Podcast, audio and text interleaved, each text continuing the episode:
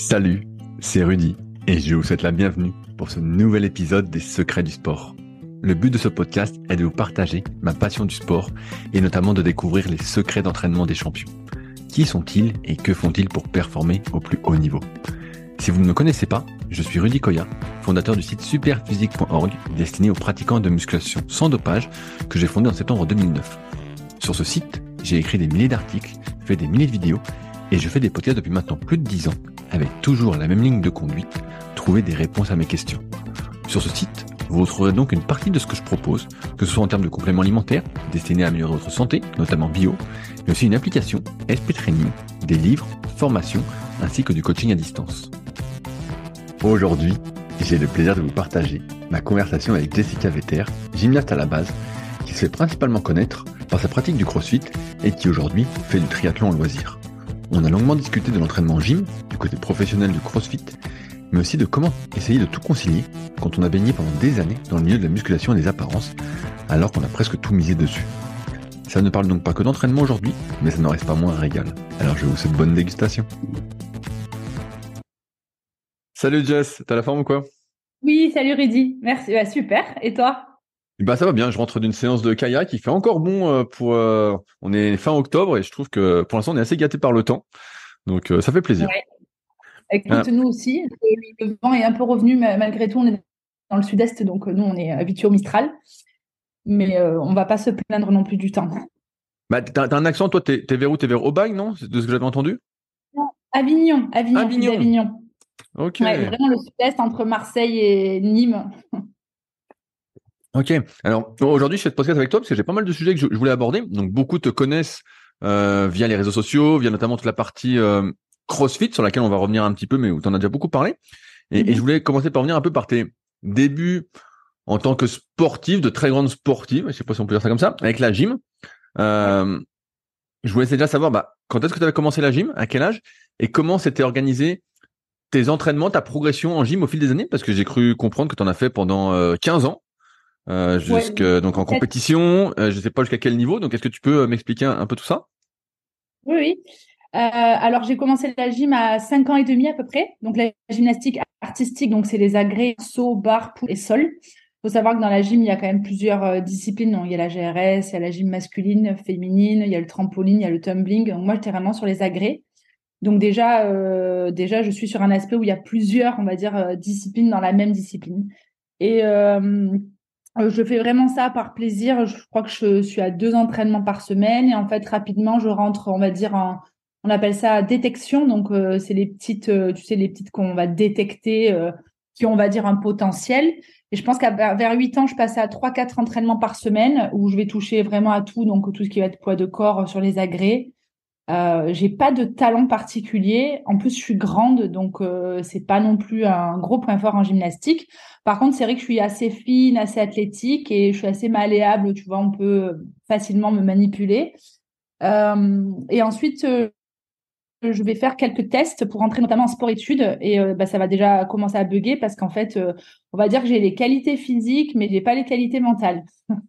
On va dire que mes coachs, enfin mes entraîneurs, ce qu'on appelle ça entraîneurs de gym, vont dire à ma mère que c'est compliqué d'un point de vue mental parce que j'ai quand même beaucoup de caractère et je matche pas vraiment en fait avec le système, on va dire, sport-études qui est très carré, qui demande beaucoup de discipline. Puis moi, je suis un peu la faux folle du groupe. Donc, je vais quand même continuer à faire beaucoup de gym, mais finalement, je rentre pas du tout en sport-études. Et en fait, je vais faire jusqu'à un niveau, on va dire, régional, fédéral. Donc, je vais vraiment toucher à un niveau, tu sais, je vais être championne de la région PACA, championne du Vaucluse, championne, voilà, départementale, régionale. Mais je vais jamais aller plus loin. Et finalement, c'est pas plus mal parce que je pense que moi, la chance que j'ai eue, c'est que j'ai gardé beaucoup la partie plaisir puisque du coup, j'ai fait de la gymnastique jusqu'à mes 22 ans. Donc tard, 21-22 ans, j'étais vraiment la plus vieille. La gym, on sait qu'à 15-16-17 ans, c'est fini. Nous, les filles, par rapport à la croissance, les hormones, les choses comme ça. Et à partir de 15 ans, je suis entraîneur de gym aussi, puisque je vais passer mes diplômes et toutes les formations pour me permettre d'encadrer la gymnastique aux plus jeunes. Et ça part de là, en fait. Voilà, c'est vraiment ma première passion, la gym. Je garde vraiment ça avec de très très bons souvenirs. Après, on sait tous que la gymnastique, c'est un sport qui est très difficile. Et même si j'ai pas touché le haut niveau, j'ai quand même eu des moments très difficiles où je me rappelle avoir beaucoup pleuré, beaucoup souffert, parce qu'il faut être souple et je l'étais pas du tout. Donc voilà, ça reste quand même un milieu très très sévère quand même. Justement, c'est un truc sur lequel je voulais revenir avec toi. Tout à l'heure, tu parlais de ta taille. Je sais pas combien tu mesures, mais tu as l'air grande. Et je me demandais si tu avais toujours été grande. Et a priori, c'est le cas. Ou si la gym, justement, avait perturbé un peu ta croissance. Parce que souvent, on entend dire des trucs comme ça, comme quoi la gym, quand c'est pratiqué à outrance et on va dire plusieurs heures chaque jour, ralentit la croissance. Et d'un coup, on grandit après. Toi, tu as toujours été grande, en fait, et ça a toujours été un désavantage donc en gym. Je pense que les gens qui disent que ça arrête la croissance, parce que c'est le message que moi aussi j'ai eu quand j'étais petite, je pense que c'est faux. Je pense que c'est très individualisé parce que je suis encore dans mon gymnase à l'heure d'aujourd'hui et je vois des sports-études qui sont immenses. Donc moi, j'ai toujours été grande. J'ai pas l'impression que ça m'a perturbée. Après, voilà, je m'entraînais tous les jours. Je m'entraînais, on va dire, 5 fois par semaine à raison de 2 heures par jour. Donc ça faisait, tu vois, aller de 10 à 20 ans, ça fait 2, 4, 6, allez, on va dire une dizaine d'heures par semaine, plus les compètes le week-end. Donc, c'est quand même volumineux pour un enfant et pour une ado. Mais moi, je pense pas que ça bloque la croissance. Après, c'est juste qu'on est avantagé le fait d'être un peu plus petite. Parce que sur les agrès, c'est vrai qu'il faut être tonique, il faut être aérienne, il faut que ça soit fluide. Donc, effectivement, que je suis pas très avantagée, quoi. Donc, j'en souffre, mais oui, j'en souffre. Tu vois, tu te doutes bien que sur une poutre qui fait 10 cm, moi, je suis très grande. Là, je fais 1m73.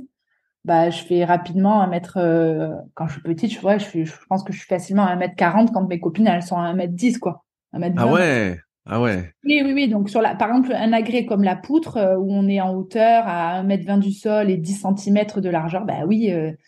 Oui, on va dire que les mouvements, c'est comme le CrossFit, finalement, je suis pas avantagée, quoi.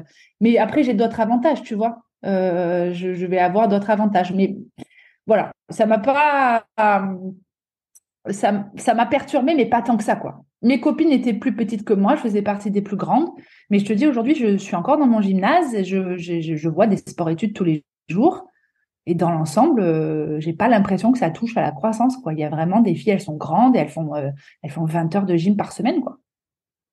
Ça ressemble à quoi un entraînement de gym? Je sais pas si t'as regardé, il y a un documentaire, ça fait 3 saisons qu'ils le font sur France TV, qui s'appelle Champion, et donc dedans on suit, il y a 2 gymnastes qui sont suivis parmi tous les athlètes, et on les voit beaucoup aux agrès, on les voit beaucoup s'étirer.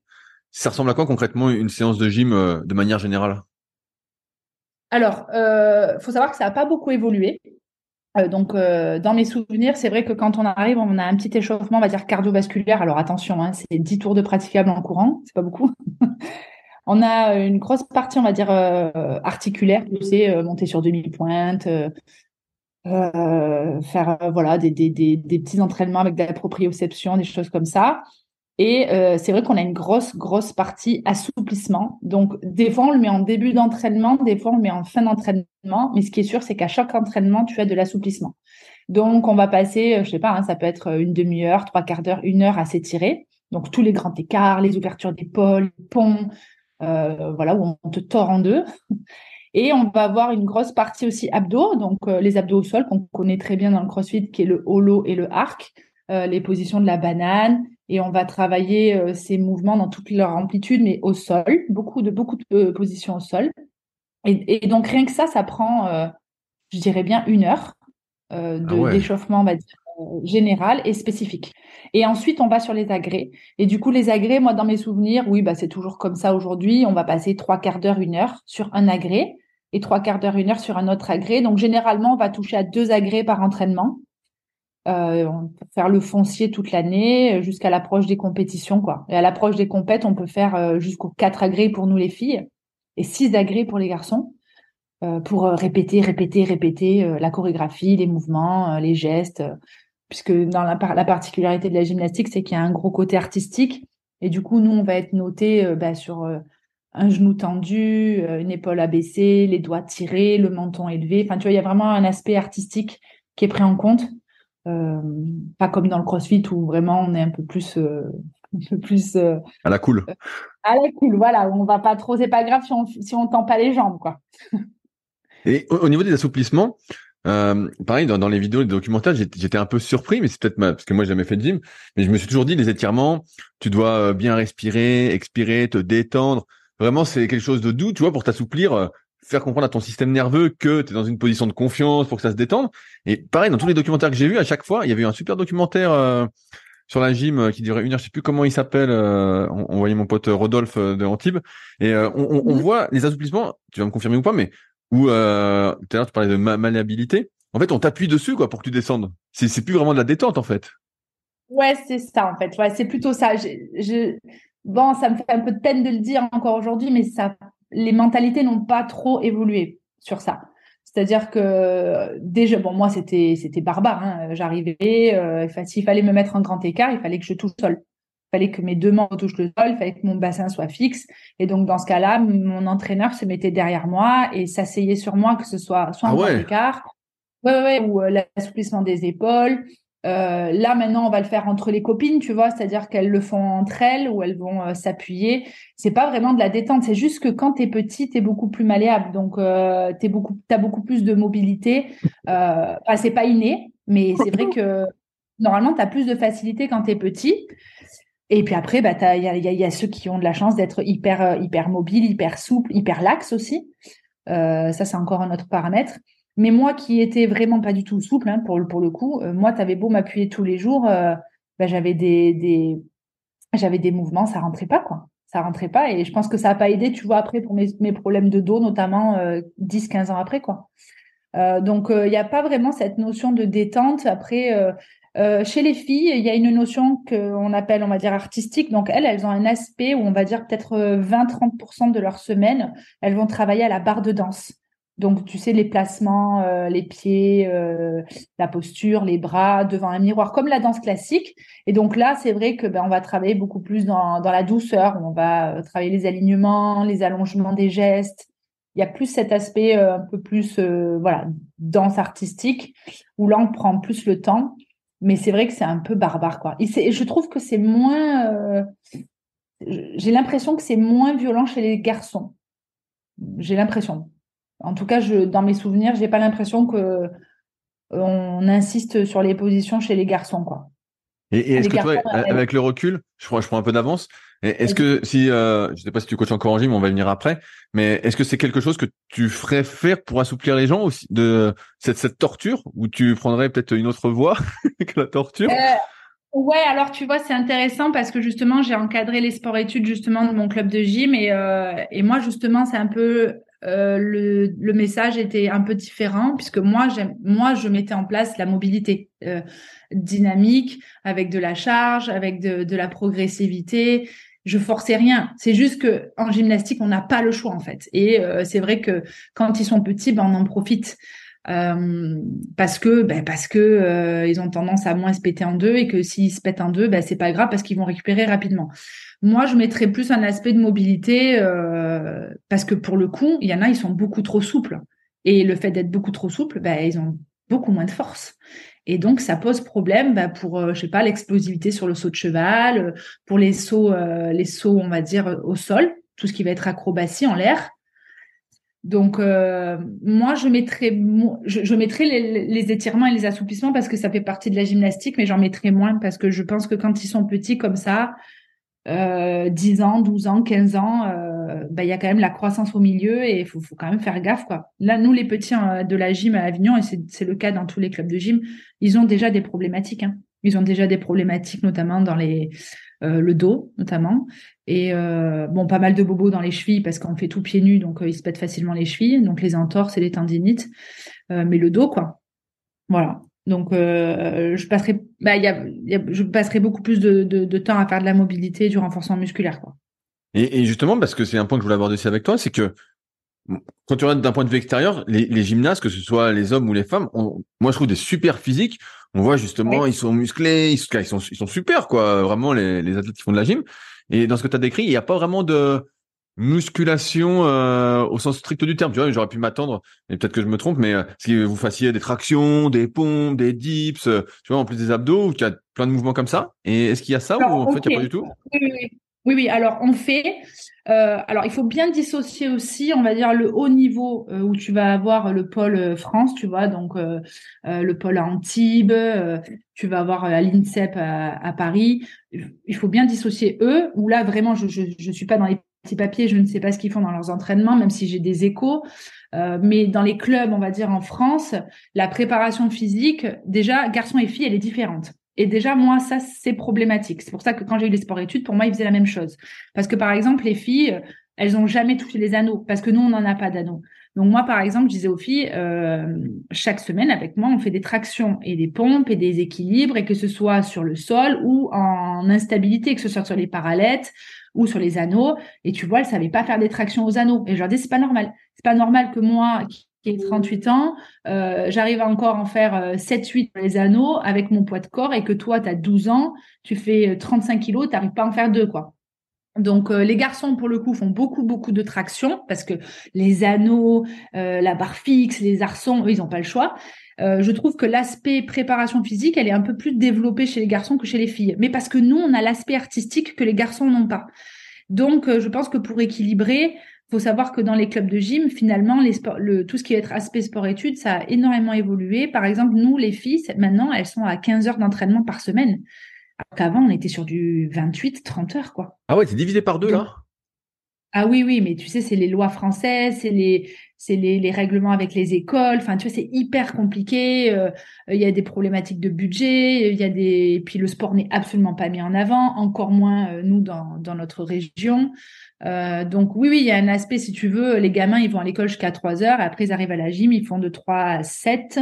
Oui, ils ont 4 heures, allez, 3 heures, 4 heures de gym par jour. Mais avant, c'était un entraînement le matin, un entraînement l'après-midi, hein. Mais même moi, ça m'est arrivé, hein, alors que j'étais pas en sport-études. Moi, je faisais mes stages de gym, j'avais entraînement le matin, entraînement l'après-midi. Et est-ce que c'est pour le mieux, à ton avis, avec ton expérience, cette division par deux du nombre d'entraînements? Alors, je vais distinguer deux choses, pour la longévité et pour la performance.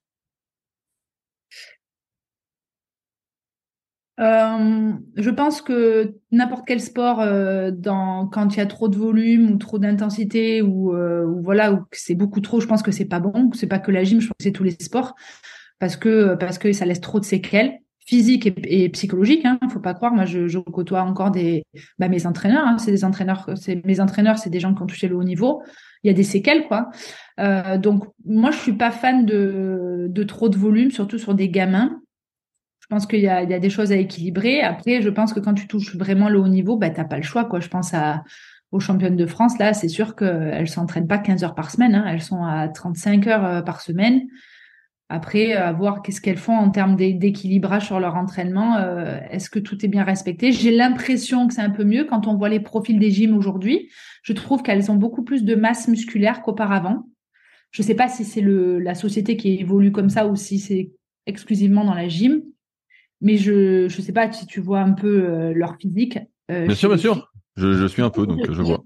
Elles ont un peu plus évolué. Elles sont un peu plus massives, tu vois. Donc, est-ce que c'est la morpho qui veut ça? Est-ce que leur entraînement a évolué? Moi, j'insiste auprès de mon club pour leur dire vraiment, la PP, c'est... Parce qu'ils me disent, oui, mais on fait de la PP. Non, ce que vous faites, c'est pas de la PP. Enfin, c'est des entraînements... En fait, ils font de la préparation physique spécifique. Voilà, ils font de l'exploitation... En relation avec la gym. Exactement, c'est-à-dire qu'ils vont poncer le mouvement de la gym vraiment à mort, quoi. Alors que moi, je vais plus être sur la préparation physique générale, déplacer les charges de core to extremity, trouver voilà des moyens différents de développer de la force, de la coordination, de l'explosivité, enfin, et utiliser mes connaissances dans le CrossFit, évidemment. Parce que quand je les prends, moi, en entraînement, je vois bien qu'il y a des problématiques et je leur dis, c'est pas normal que vous alliez au championnat de France voilà, ils ont un super niveau, mais que vous soyez pas capable de faire un box jump. Tu vois ce que je veux dire? C'est pas, bien sûr. C'est pas logique. C'est pas logique, voilà, d'exploiter, tu vois, un kettlebell swing, il fallait tout revoir, un squat, aucune mobilité articulaire de la cheville. Il a fallu reprendre plein de choses et je me suis dit, mais c'est dommage parce que si c'était mieux exploité, ils seraient bien plus forts, en fait. Comment ça se fait que tu es devenu coach de gym? Tu disais que vers 15-16 ans, tu es devenu coach. Et là, aujourd'hui, de ce que je comprends, tu es encore en partie dans la gym. Qu'est-ce qui t'a poussé à devenir coach et à pas sortir complètement du milieu? Écoute, je pense que c'était mon monde en fait où je me sentais bien. J'étais pas une lumière à l'école. J'ai pas de frère ou de sœur, donc voilà, je suis fille unique. Et en fait, c'était le monde où je me sentais bien. Le soir, j'allais au gymnase. J'avais mes copines, j'avais mes entraîneurs. C'était dans un environnement où je me sentais bien. Puis bah, le sport, même si j'avais pas notamment des super talents, bah, en fait, je me débrouillais bien. En fait, je m'amusais. Et du coup, à 15 ans, ça me paraissait évident, pendant que mes copains et mes copines étaient dehors en train de fumer des clopes et boire des cafés, ben moi, je voulais être entraîneur, quoi. Donc, j'ai passé mes diplômes et en fait, j'adorais ça. En fait, c'est là où vraiment j'ai découvert que j'aimais l'enseignement et j'ai adoré transmettre aux enfants. Donc, voilà, j'ai eu plein de groupes, hein. J'ai eu les petits, les moyens, les grands, les ados, les adultes. J'ai eu les compétiteurs, j'ai eu les loisirs. En fait, c'est là où je me suis, je pense, c'est là où j'ai vraiment vu que ma voix, elle était dans l'enseignement autour du sport. Je le savais pas encore tout de suite parce que quand t'as 15 ans, personne va te dire que c'est normal, enfin que c'est un métier possible. Tu vois ce que je veux dire? Tout à fait, oui, tout à fait. On va plutôt m'orienter vers autre chose. On va me dire mais non, mais en fait c'est pas un métier, il y a pas d'avenir, tu auras pas de salaire, tu vas pas rester enfermé dans un gymnase. Donc si tu veux, on me met vraiment des petits messages comme ça où je me dis ah bon bah ok bah alors bah mon métier sera pas dans le sport quoi. Moi je vois ça comme ça en fait. Donc voilà, après je fais plein d'autres choses, mais c'est vrai que tu vois 15-20 ans après, bah maintenant je donne des séminaires de gym dans les box de CrossFit et en fait pour moi c'est juste logique. C'est juste logique, c'est vraiment ma passion, ma formation, mes connaissances, c'est vraiment mon milieu quoi. Et est-ce qu'à un moment dans ton parcours, notamment quand tu découvres le fitness, que t'es, je sais pas comment dire, prof de fitness, animatrice, fitness, ouais, c'est ça. Mais que t'as le truc, est-ce que tu arrêtes d'entraîner en gym à ce moment-là, quand t'es vraiment prise dans l'engrenage, dans comment on pourrait dire, je perds mes mots. Dans le milieu du fitness, évidemment. Mais parce que quand tu arrêtes la gymnastique, tu te dis pas qu'en fait, tout le monde te dit que c'est une fois que tu sors du gymnase. Bah, tu te dis, bah, en fait, c'est fini, je vais plus faire de traction, je vais plus faire d'équilibre, je vais plus faire de barre asymétrique, je vais plus sauter sur un trampoline. En fait, c'est juste un aspect logique de la société, en fait. Donc, moi, je sors de là, j'arrête tout, en fait. Quand je te dis que j'arrête tout, je pars à l'étranger, je prends 17 kilos, je fais plus du tout de sport. Après, je reviens dans le fitness et je tombe amoureuse du fitness. Donc ça, c'est encore autre chose. Donc, je sors complètement de la gymnastique puisque je vais toucher aux cours collectifs. Et ben, je vais retrouver, voilà, le fait d'avoir un petit groupe que je vais encadrer, un public, de la musique. Donc, il y a quand même une relation encore avec la gymnastique, mais de l'aspect fitness. Donc, voilà, cours collectif, un peu de salle muscu, mais vraiment très, très peu. Et puis, je me fais engrainer là-dedans. Et c'est vraiment le CrossFit qui va me remettre dans la gymnastique, mais 10 ans après. Mais justement, sur le CrossFit, moi, je t'ai découvert, entre guillemets, du moins, j'ai commencé à devoir parler dans les podcasts, notamment pour ton parcours en CrossFit, où tu as commencé le CrossFit, si je dis pas trop de conneries, c'était pas la première française, mais c'était quand même un peu au début, quand c'est démocratisé en France, de tête, je dirais peut-être 2014-2015, donc tu me corrigeras. Ah, ouais. C'est pas ça, c'est un peu plus tard. Si, c'est ça, non, c'est ça, t'as raison. Ouais. C'est à peu près ça. Donc, bah oui, moi, j'étais bien avant encore, j'avais été à CrossFit Bruxelles en 2010 ou 2011, on avait été... avec El Sabre et tout mon site superphysique, tous ceux qui voulaient y aller. Bref, et donc moi je t'ai connu avec le CrossFit, et notamment où tu étais, de mon point de vue, en tout cas de ce que je peux voir, sans être un expert du CrossFit, une des meilleures françaises, où j'ai l'impression que tu t'es vraiment, ce coup-ci, investi à 200% pour devenir la meilleure que tu puisses être, comparativement à la gym, où finalement tu te l'es peut-être moins donné ces trucs-là, parce qu'il y avait des trucs qui passaient pas. Là, en CrossFit, tu t'es dépouillé. Ouais, c'est bien comment tu le dis parce que c'est comme ça que j'ai ressenti. J'arrive dans le CrossFit en 2012 d'abord. Sauf qu'en 2012, je suis avec c'est Daniel Chaffet qui me croise dans une salle de fitness et il veut m'embarquer dans son projet d'ouvrir la box de CrossFit en France. Et moi, je dis que ça m'intéresse pas trop parce que si tu veux, je trouve que l'image du CrossFit à l'époque, il n'était pas du tout, c'était pas l'aspect santé qu'on a aujourd'hui.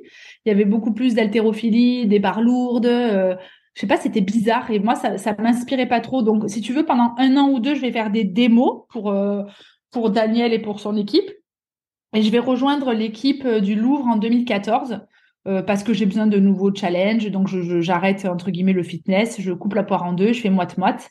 Et je débarque dans le CrossFit où je vais être d'abord pratiquante, après je vais être assistante, et puis ensuite je vais commencer à être je vais commencer à donner des cours, puis en même temps je pratique, et puis ça se passe bien, et puis après il y a les premiers open, et moi je les fais vraiment en fait je ne sais même pas ce que ça veut dire les open, je ne sais même pas qu'il y a des compétitions, et je crois que je sors dans le top 5 française, mais à l'époque il y avait déjà, je ne sais pas si tu te rappelles, mais Élise Labrunie, tout ça. Bien sûr, Élise, je vois, très bien. En fait, elles étaient là depuis un moment déjà, depuis 2 ans. Tina, elle était là aussi depuis 2 ans, Célia.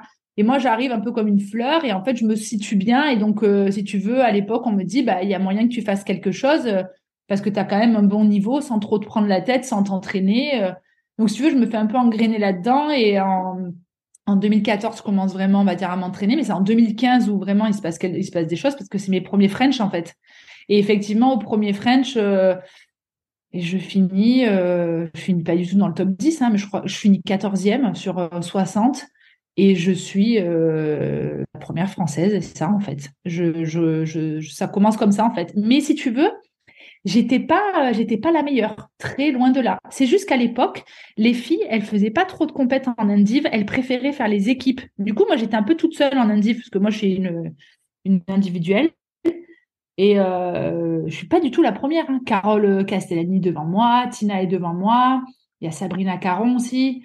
Et moi, je me dépatouille en fait. Je débarque et oui, à ce moment-là, je vois bien que je peux faire un truc sympa. Et en fait, j'ai l'impression que c'est un peu ma revanche sur la gym. Et en quoi ça consiste alors ton rythme d'entraînement à l'époque en CrossFit? Est-ce que tu t'entraînes 2 fois par jour, 6 jours sur 7, comme n'importe quelle autre activité sportive, ou même plus encore? Non, alors 2015, je m'entraîne 1 fois par jour pour ma première compète des French. Et je pense que je m'entraîne 5 fois par semaine. Et c'est juste après les French, à partir de 2015, après les French, donc milieu d'année, je demande une programmation. Donc là, j'avais déjà, on va dire, un niveau RX, hein, comme on peut appeler ça aujourd'hui. C'est-à-dire que je savais tout faire. Et après, fallait pousser un peu les points forts et il fallait travailler les points faibles. Et donc, à partir de ce moment-là, je passe à 2 entraînements par jour, 6 jours sur 7. Donc, en gros… Ah ouais, t'es pro, là. Même pas parce que je travaille à côté, en fait. Et en fait, les gens pensent que c'est vraiment comme un métier, mais ils se rendent pas compte que moi, à côté, je donne plus de 25 heures de cours de fitness à côté. Plus mes coachings privés, plus la vie parisienne, je me tape des semaines incroyables, hein. Je me lève, il est 6h, je me couche, il est minuit, mon premier entraînement, il est à 8h du matin, le deuxième, il est à 15h, enfin, oui, en fait, je pense que je m'enferme, je m'enferme là-dedans, mais parce qu'en fait, je m'éclate. Au début, je m'éclate, vraiment, c'est génial parce qu'il y a tellement d'aspects qu'on peut exploiter dans le CrossFit. Y a tout qui est à faire, quoi. Et puis moi, surtout, je pars de rien, en fait. J'arrive, j'ai mon petit background dans la gym, que du coup, il faut tout re-exploiter parce que ça a fait 10 ans que j'ai arrêté. Donc, effectivement, la gym se passe très bien. Le cardio aussi, grâce aux cours collectifs, parce que les gens critiquent à ce moment-là énormément les cours collectifs, mais moi, j'ai quand même passé des années entières à sauter de partout tous les soirs dans des clubs de fitness. Les cours, c'est quand même relativement intense. Et après, moi, ma problématique, c'est la force, quoi. Donc, je vais passer des années et des années à m'entraîner sur la force, l'haltéro, le strongman, voilà. Donc, c'est un sans fin. Et ouais, 6 entraînements par semaine, 1 à 2 entraînements par jour.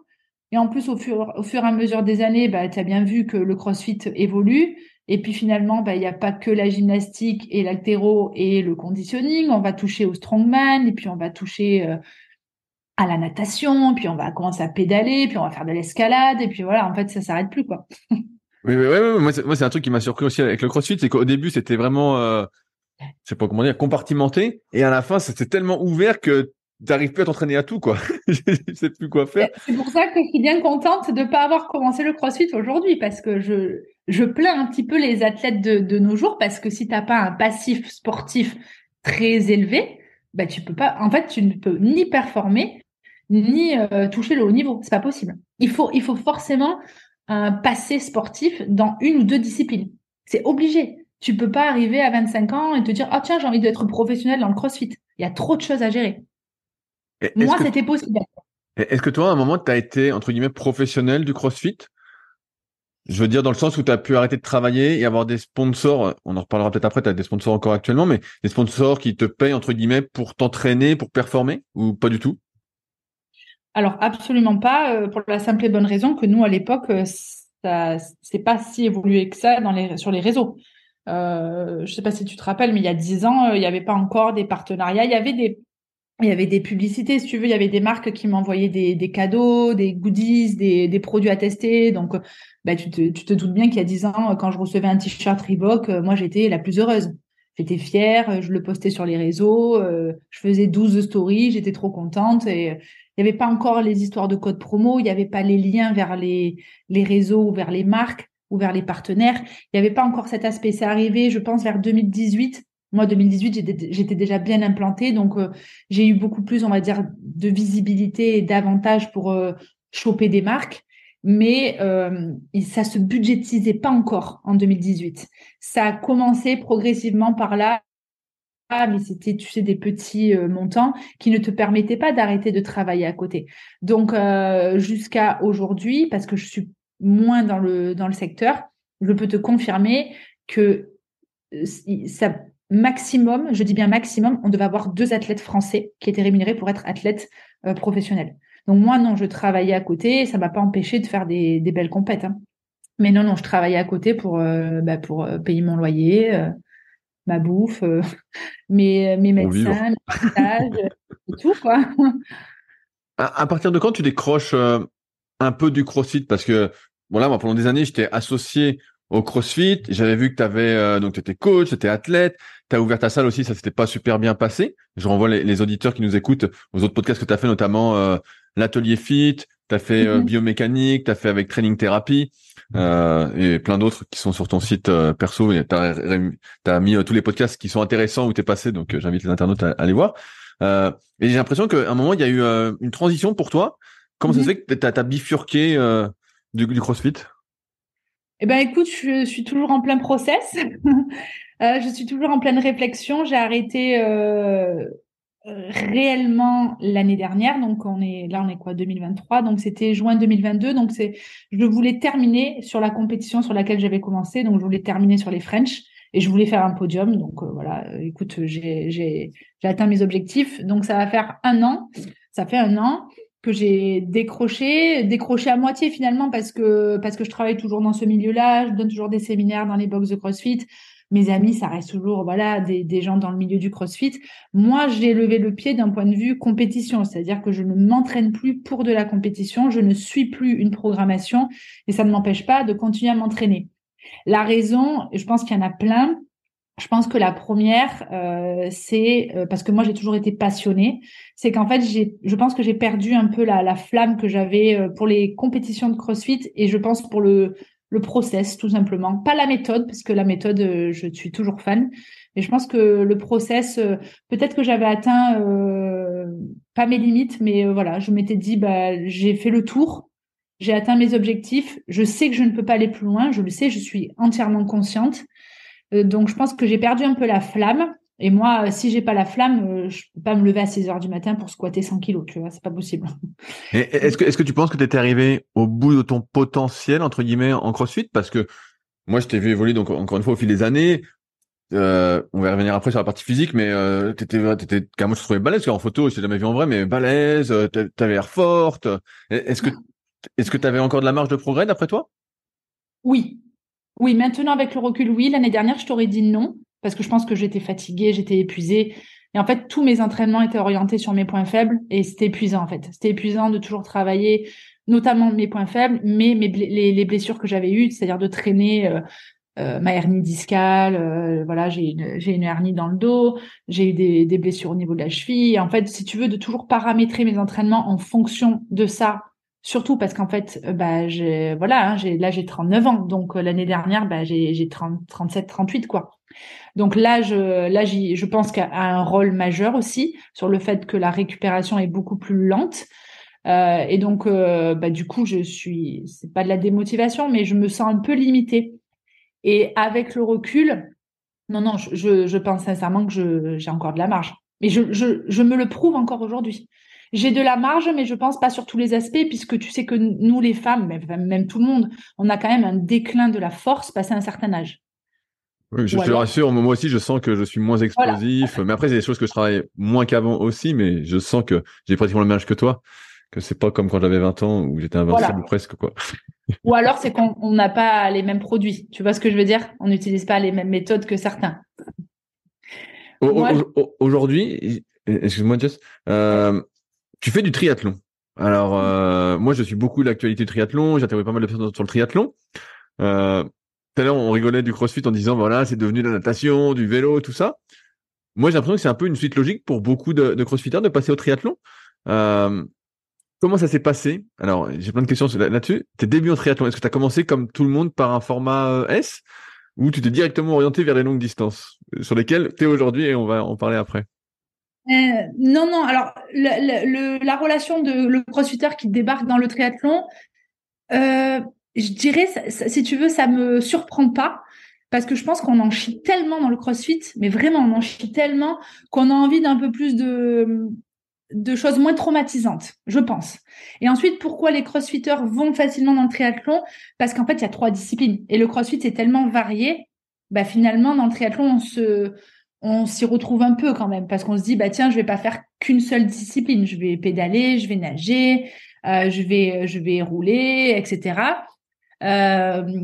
Donc, il y a ça. Et moi, je commence par les S, mais parce qu'en fait, je ne sais absolument rien faire. Est-ce que tu sais nager un peu quand même? Mais pas du tout. C'est-à-dire que moi, en 2015, la première épreuve au French, il y avait de la natation et j'ai failli me noyer. Et en fait, c'est à partir de ce jour-là où j'ai mis le doigt sur quelque chose qui n'allait pas, où je me suis dit, c'est pas normal, je ne sais pas nager, j'ai 30 ans quand même. Donc, c'est là où j'ai commencé à prendre des cours. En fait, je me suis rendu compte que j'étais phobique de l'eau. Donc, il a fallu déjà travailler sur un aspect psychologique au niveau de l'eau. Et depuis, la natation fait partie intégrante de mes entraînements. Et ce que je trouve génial d'ailleurs, parce que ça fait du bien, notamment pour les corps un peu hyper forts et athlétiques comme nous, parce que les crossfitters, on est très massifs. Et donc, quand on est dans l'eau, on est perdu, hein. Mais du coup, ça me fait du bien, hein. Et après, non, en fait, moi, je suis persuadée que ça va bien se passer. Mais je suis persuadée, je me dis, ah, mais en fait, c'est trop bien le triathlon, c'est facile. En fait, c'est pas que c'est facile, c'est que c'est accessible le triathlon. C'est-à-dire que c'est accessible à tout le monde. Mais c'est pas si simple que ça. Parce que bon, nager, voilà, faut déplacer son corps dans un environnement qui n'est absolument pas terrien, donc c'est compliqué. Pédaler, il y a quand même beaucoup d'aspects techniques. T'as le vélo, t'as la posture, est-ce que t'es grimpeur, est-ce que t'es rouleur? Et puis la course à pied, ben voilà, tu te doutes bien que moi je suis très lourde, donc la course à pied, ben c'est comme tout, il faut beaucoup courir pour encaisser, ben voilà, tous les impacts au niveau des articulations. Il faut que ce soit d'une manière très progressive pour pas se tuer en deux. Donc non, en fait, je découvre un autre univers et en fait j'ai l'impression de repartir à zéro, comme dans le CrossFit. Donc en fait c'est que du plaisir. Et du coup je fais en l'espace de 1 an, je fais 2 S. Et cette année-là, j'ai fait mon premier M et j'ai fait 2 semi-Ironman. Ouais, c'est ce que j'ai vu. Bah, donc, t'as une chaîne YouTube aussi que tu animes un peu. Et donc, j'étais surpris quand j'ai vu que tu faisais des half Ironman. Je me suis dit, mais c'est quoi cette histoire? Tu viens de commencer. Dans ma tête, je suis pas non plus au jour le jour, mais tu venais de commencer. Donc là, tu parlais de cours de natation. Est-ce que t'as pris aussi un entraîneur vélo, un entraîneur course à pied? Comment ça s'est organisé un peu ta préparation et ta progression en triathlon pour l'instant? Eh ben, écoute, non, là, j'ai été un peu bornée. Je pense que j'ai voulu faire ma tête de mule. Juste après le CrossFit, je me suis dit, je vais m'orienter vers le triathlon, mais toute seule. Donc, j'ai pas voulu, c'était vraiment volontaire. En fait, vu que j'avais eu 10 ans de programmation avec des coachs, je saturais. Donc, je me suis dit, Jess, t'es coach, t'es pas bête quand même. Tu vas te poser, tu vas réfléchir et tu vas te préparer toute seule. Donc, si tu veux, je me suis fait mon entraînement à moi toute seule. Et j'ai réussi à faire un semi-Ironman. Mais j'ai bien vu qu'il y avait des paramètres que je maîtrisais pas et qui étaient complètement différents du CrossFit. Donc, je suis très autodidacte, moi. C'est-à-dire que je teste. En fait, moi, j'ai besoin de me casser la gueule pour réagir sur les erreurs que je referai plus. Voilà, moi, je suis vraiment comme ça. J'aime bien faire ma propre recette. Et puis là, maintenant, tu vois, ça va faire 1 an que je me suis débrouillée toute seule. Je me laisse la fin de l'année, mais l'année prochaine, je prendrai un entraîneur qui va m'orienter. Ouais, là, j'ai décidé parce que je vois bien que j'ai une marge de progression, mais qu'il me manque les clés en fait. Donc voilà. Puis après, il faut que le corps s'habitue aussi, hein, parce que bon, passer de 10 ans de CrossFit à de suite à un semi-Ironman, bah, le corps, il faut, voilà, entre. Ouais, t'as été un peu gourmande, on peut te dire. Ouais, j'ai été gourmande, mais parce que je me suis dit, bah, en fait, un S et un M, quand tu fais du CrossFit, tu peux le faire. Vraiment. Quand tu fais du CrossFit, tu touches un peu à tout. Tu peux te débrouiller et faire un S et un M. Si tu cours un petit peu à côté, tu vois, c'est pas, honnêtement, j'ai rien contre les triathlètes, mais pour un profil plus lambda, c'est-à-dire loisir, récréatif, t'as pas besoin de faire une grosse prépa. Je veux dire, un M, c'est 40 km de vélo, ça se fait. Ça se fait. 10 km de course à pied, quand t'es sportif, ça se fait aussi. La natation, bon, bah, si ça va pas, tu fais de la brasse. Bon, moi, c'est comme ça que je l'ai vu, c'est comme ça que je l'ai vécu. Mais c'est sûr que quand tu es préparé, tu vis mieux l'événement. C'est sûr. Et justement, en quoi a consisté ton entraînement au début et même maintenant pour le triathlon?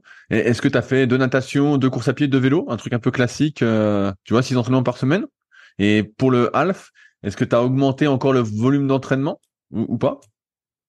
Alors, j'ai fait ça de manière très progressive. J'ai fait à peu près ce que tu as dit. Pour un M, je pense que tu peux nager qu'une seule fois par semaine, sauf si vraiment c'est la catastrophe. Une fois par semaine, tu peux faire 2 vélos par semaine et 2 courses à pied. Je pense que pour un M, c'est bien. Et pour un L, en fait, à partir de janvier 2023 jusqu'à fin juin, donc 6 mois, quasiment 6 mois, j'ai fait une natation, 2-3 vélos et 2 courses à pied, et j'ai augmenté j'ai rajouté une séance de vélo plus une séance de course à pied à partir de avril. Mais l'erreur, et du coup je le dis pour les personnes qui m'écoutent et qui veulent se lancer là-dedans, l'erreur que j'ai faite, c'est d'avoir gardé mes entraînements de CrossFit à côté. Ah voilà, bah c'est là où je voulais en venir.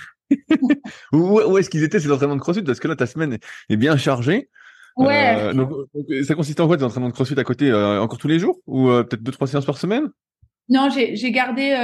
Je voulais absolument garder 1 à 2 séances de gym.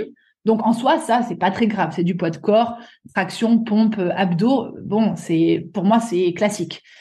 J'ai absolument voulu garder un entraînement type CrossFit ou Hyrox. Donc le Hyrox, tu sais, c'est un peu la nouveauté où on va faire un peu, tu vois, du sled, du back squat lourd, des fentes avec de la course à pied. Donc c'était un entraînement croisé. Donc, c'était déjà l'entraînement de haute intensité. J'ai voulu garder un WOD en plus par semaine, donc ça me faisait 2, plus un entraînement de gym, ça fait 3. Ouais, j'ai gardé, si tu veux, 3 sessions. Mais en fait, j'ai été bornée, c'est parce que si tu veux, j'ai eu du mal à me détacher du CrossFit. De quoi tu avais peur si tu coupais un peu le CrossFit pour faire que du triathlon? Est-ce que tu vois, moi qui ai basculé beaucoup vers le kayak et qui fait moins de muscu, c'est un peu le côté physique, tu vois, qui m'a ennuyé de perdre un peu au début. Maintenant, ça me gêne moins, mais au début, j'avais… Alors, perdre quoi? Le niveau ou la forme? Pas le…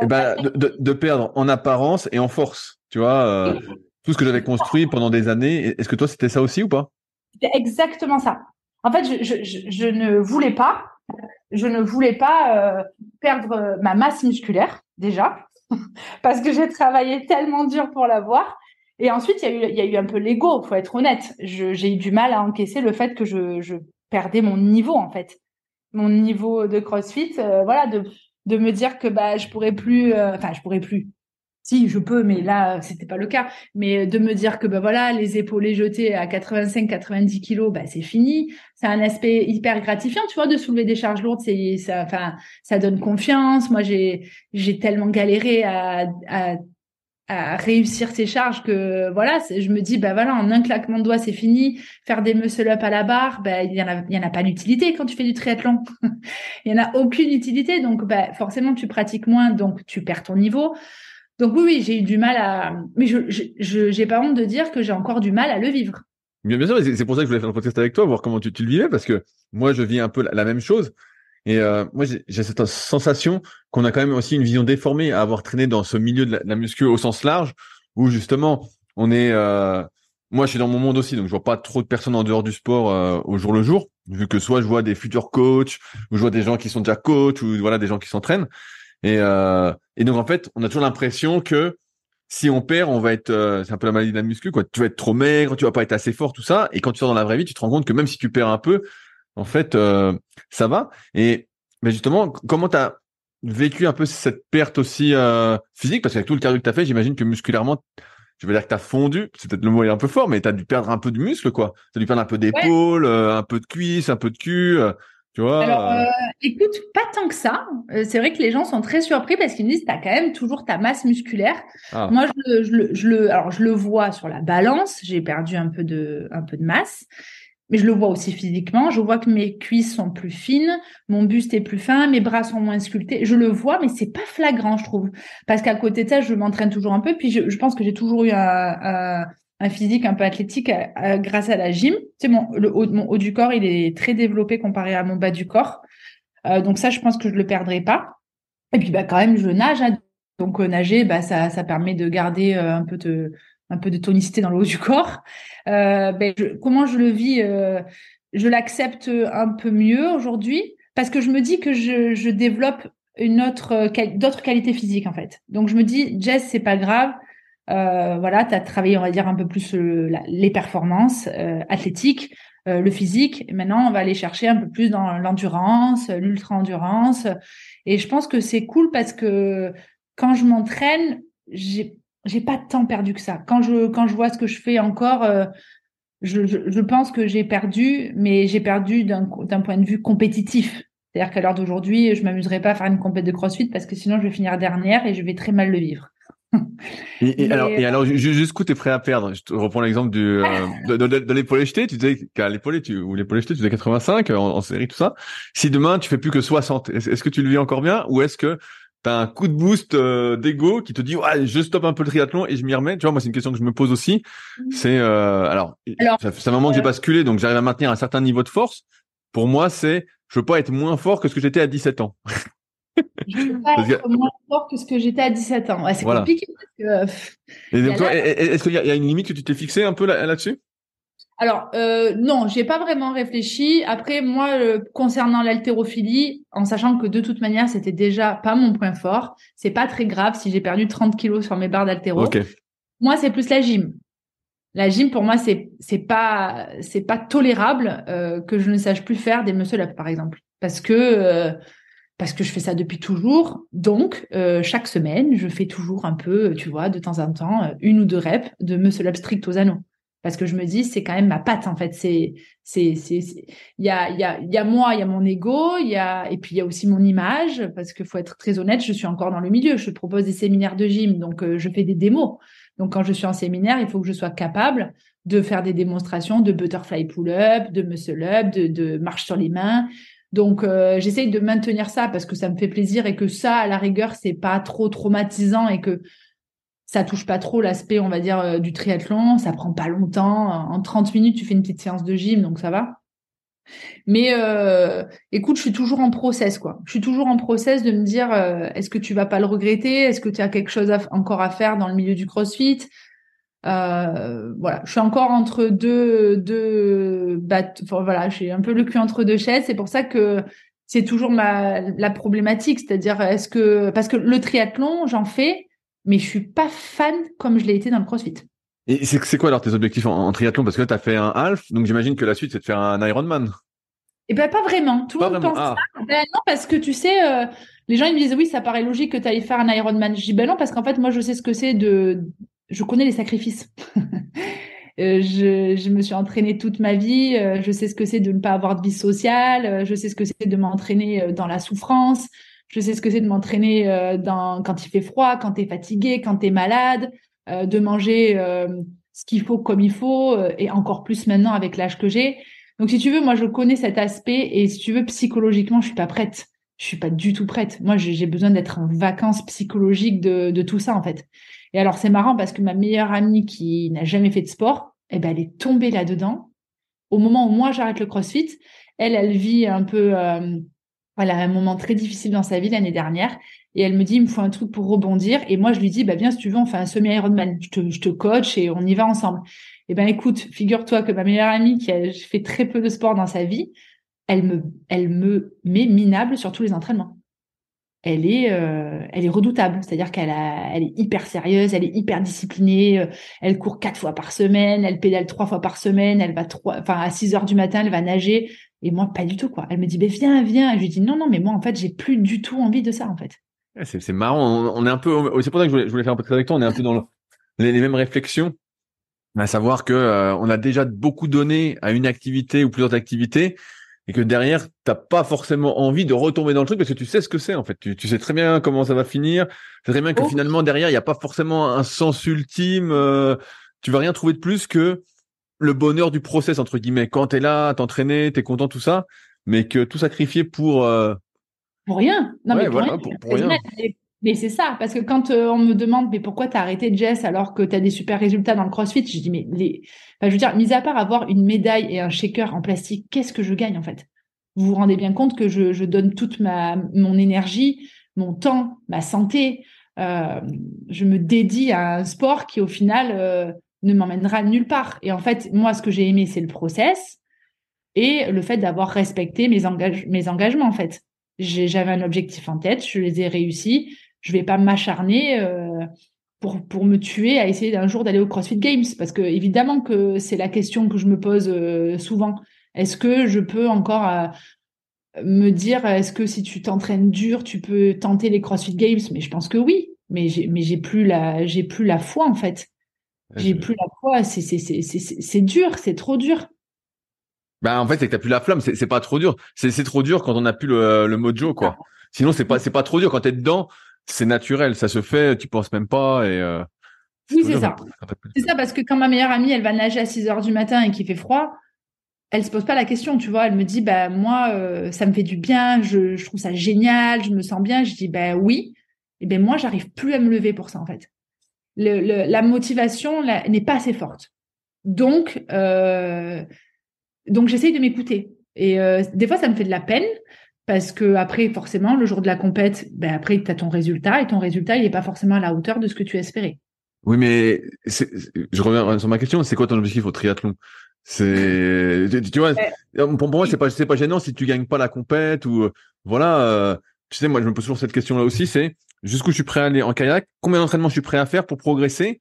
Et après, mon optique derrière, c'est je vais faire ce que je peux au mieux en fonction des contraintes que je me fixe. Parce que si je me fixe pas de contraintes, je retombe dans le truc à m'entraîner 9-10 fois par semaine. Et en fait, bon, ça a pas trop de sens. Donc, tu te fixes des contraintes et je fais au mieux et j'arrive à me satisfaire de ça, tu vois. Et ça me fait pas, il y a un petit truc comme toi qui me dit, ah, putain, tu pourrais faire un peu plus tout ça. Mais je me dis, mais en fait, y a rien à gagner au bout. Et moi, ce que j'aime, c'est faire l'activité.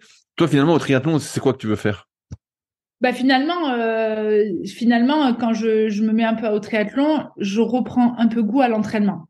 Voilà, c'est ça qui s'est passé, c'est que je me dis, ah, en fait, c'est cool, tu vois, j'y prends du plaisir, je souris, j'ai envie, ça me plaît. Et en fait, mon premier semi-Ironman, parce que j'en ai fait 2, c'était les Sables-d'Olonne. Et en fait, je finis la compète et je pleure de joie, en fait. Sauf que je pleure de joie. L'année dernière, quand je finis le CrossFit, je pleure, mais je pleure de... Je suis... au bout. Ouais, mais je suis au bout, mais en fait, je suis... comment on appelle? C'est... Déprimé? Non, c'est de soulagement, voilà. Ah, de soulagement. En fait, je pleure de soulagement et tout le monde me dit, ah, tu pleures parce que t'es sur le podium. Mais pas du tout. En fait, je pleure parce que je me dis, ça y est, c'est fini. Et là, et un an après, quand je finis mon semi-Ironman, c'est dur. L'épreuve, elle est difficile. Faut pas croire. Un semi-Ironman, c'est... Ah ouais, non, c'est... Non, c'est solide, hein, c'est solide. Ah ouais, c'est. En fait, si tu veux, c'est une espèce de thérapie, hein, parce que pendant 6 heures, il s'en passe des choses. Et au final, quand je finis la compète, je pleure de joie. En fait, je me dis, mais c'est génial, parce que bah, c'est beaucoup de kiff. Je suis très fière de moi, et voilà. Et après, forcément, t'as des gens qui me disent, ouais, mais ton temps, il est pas fou. Ouais, mais mon temps, il est pas fou. Mais mec, je me suis entraînée 7 heures par semaine sur le triathlon, et je suis très satisfaite. Bah voilà. Donc c'est bien. Tu vois, pour moi, c'est super déjà. Oui. Mais évidemment que je peux gagner 1 heure. Mais vraiment, hein, je peux gagner 1 heure si je m'y mets. Mais est-ce que t'as envie de t'y mettre? Ben pour le moment, non. Alors, j'attends patiemment. Je suis chez moi. À chaque fois, je me dis, est-ce qu'un matin, je vais me réveiller avec cette flamme? Voilà. Je me dis, j'attends. Parce que l'année prochaine, je vais faire encore un semi-Ironman. Bon, mes copines, elles sont chaud de patate. Mais vraiment, elles sont à fond la caisse. Elles ont déjà commencé leur plan. Moi, pas du tout. Moi, j'ai dit, je me laisse jusqu'à janvier 2024. Comme ça, il me restera 6 mois pour me préparer. Si c'est pour le plaisir, ben, je ferai comme l'année dernière. Je ferai avec un coach pour découvrir la préparation de ce semi-Ironman, de respecter le plan, mais sans me mettre la pression. Et si j'ai envie de le faire plus sérieusement, ben, je me mettrai un peu plus la pression, mais je pense pas. Honnêtement, je pense pas. J'ai plus envie de découvrir l'aspect justement préparation d'un triathlon, un vrai de vrai avec des spécialistes, Parce que moi, j'aime le process. Moi, j'aime me voir progresser, mais j'aime la méthode, me dire, OK, comment on fait pour courir un semi-marathon, de passer de 2h à 1h45 ? Parce que c'est énorme de gagner 15 minutes. C'est un travail sur une année. Ouais, c'est... Il va falloir que tu cours. Et voilà. Et en fait, j'aime le process. Et je me dis, et en plus, c'est transposable, moi, sur les programmations que je propose. Et puis, ça me permet d'avoir beaucoup plus de connaissances, de partager aussi avec d'autres sportifs, d'avoir plus de clés, en fait. Et vu que mon objectif, au final, c'est d'être un sportif complet, ben, je pense que je suis sur la bonne voie, quoi. Et alors, comment concilie ou tu concilierais ta pratique autre du triathlon aujourd'hui avec le triathlon, tu vois, ta pratique un peu muscu, tu vois, gym, CrossFit, Hyrox, comment tu vois les choses, tu vois, moi je te donne ce que je fais 2 muscu par semaine sur les par rapport à ma pratique qui était vraiment très axée musculation, force endurance, on va dire, où je fais que les exercices de base, ça me prend 2 fois 2h30 parce que je fais aussi plein d'abdos, plein de gainage, plein de trucs comme ça. Voilà. Et à côté, bah, je fais mes 5 ou 6 séances de kayak et je fais 2 courses à pied pour l'aspect cardio, entraînement croisé. 5, 6, 7, 8, 9. Ça fait 9 entraînements. Ouais, voilà, ça fait 9. Ça... Et puis, je vais marcher, bah, tous les jours avec mon chien, tout ça. Je sais pas si c'était un chien, mais ça aide aussi à aller marcher. Et bref. Donc, tu vois, j'arrive à faire ça et je vois que c'est un bon équilibre pour moi, que je perds pas trop et j'arrive à gérer comme ça. Sauf que en muscu, justement, j'évite d'aller comme avant. Au rupteur, tu vois, avant, ben, j'aurais forcé, tu vois, j'aurais cherché, je prends ton exemple, les tractions, tout à l'heure, tu disais aux anneaux, tu sais que t'en faisais 7-8, ben voilà, moi, au lieu de me dire, ben voilà, je vais forcer, je vais essayer de progresser, je m'entraîne pour maintenir, alors c'est très dur, motivationnellement, de se dire, voilà, mais finalement, je suis content quand même de bouger parce que c'est mon truc, et je suis content de gonfler, d'avoir de la force, et voilà, de pas être si pourri comparativement à tout ce que je peux voir, par rapport à mes exigences, et ça passe. Toi, comment tu vois les choses pour toi, aujourd'hui là-dessus, avec ta récente expérience? Je pense que c'est toi qui as raison. Moi, c'est un peu à quoi ressemble mon quotidien actuellement, en sachant que j'ai pas vraiment là d'objectif tout de suite là dans les semaines ou dans les mois qui arrivent. Je me maintiens, c'est-à-dire que je vais faire 3 séances, je pense, 3 séances où je vais être dans ma salle, enfermée dans ma bulle, où je vais m'entraîner 2 heures, tu vois, 1h30, 2 heures, et je vais varier. Voilà, pas mal de gym, pas mal de charges déplacées avec des kettlebells, des haltères, du strongman. Là où je fais très attention, moi, c'est de limiter du coup les flexions, beaucoup de flexions. Déjà parce que j'ai toujours eu des grosses problématiques sur les grosses, tu vois, les squats, les fentes, c'était vraiment pas mon point fort. Mais encore plus, maintenant que je fais du triathlon, ce n'est pas nécessaire. Mais est-ce que tu sens justement la fatigue dans les cuisses ? Quand après tu montes sur le vélo, quand tu vas courir, quand tu fais la muscu, moi je le sens, tu vois, au kayak, on n'a pas l'impression, mais les jambes travaillent. Et si je fais genre trop de cuisses entre guillemets comme je faisais auparavant, dans le kayak j'avance plus, quoi, j'ai mal aux jambes et tout. Donc tu sais, il y a aussi ce truc de se dire faut que je me limite un peu, alors que t'as envie d'en faire plus. Est-ce que toi tu sens un effet négatif, si tu fais une vraie séance comme tu faisais avant? Ben oui, mais c'est l'erreur que j'ai faite l'année dernière, c'est-à-dire que je faisais mes séances de CrossFit ou je sais pas, moi je faisais du squat avec des fentes, un peu de wall ball, et le lendemain j'avais dû fractionner en course à pied. J'arrivais pas à suivre mes copines. Et du coup, en fait, moi c'est ça qui m'embêtait. Je me disais mais c'est pas normal, mes copines elles font bien moins de sport que moi et je suis pas capable de courir en fractionné avec elles, c'est scandaleux. Et en fait, au début je me posais des questions. Moi je me suis remise en question. Je me suis dit t'es nulle, quoi. C'est nul. Et après, j'ai commencé à percuter. Je me suis dit, ah, mais en fait, elles, la veille, elles sont en récup. Elles n'ont rien fait. Et moi, je me suis tabassée 150 squats, plus ma masse musculaire, parce que je fais 10 kilos de plus qu'elles. Donc, je me suis dit, ah oui, bah, peut-être qu'effectivement, ça va pas. Donc, j'essaie de pas faire l'erreur de l'année dernière. Et je suis un peu comme toi. C'est-à-dire que je me limite. Je vais surtout pas aller déjà, je vais pas à l'échec. Je réajuste toutes mes charges.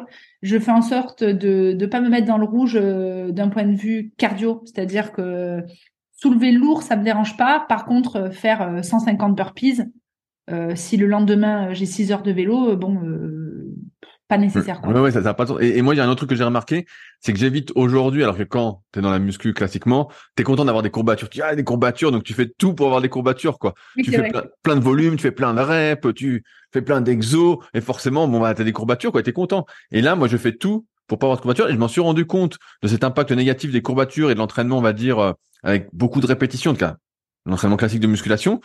quand je suis parti en stage kayak pour la première fois il y a quelques années, où j'ai pas pu faire de muscu de la semaine. En fait, j'ai pas pu, il y avait pas de salle là où j'étais, voilà, c'était compliqué. Et en fait, tous les jours au kayak, j'étais en forme, quoi. Je dis putain, mais c'est incroyable.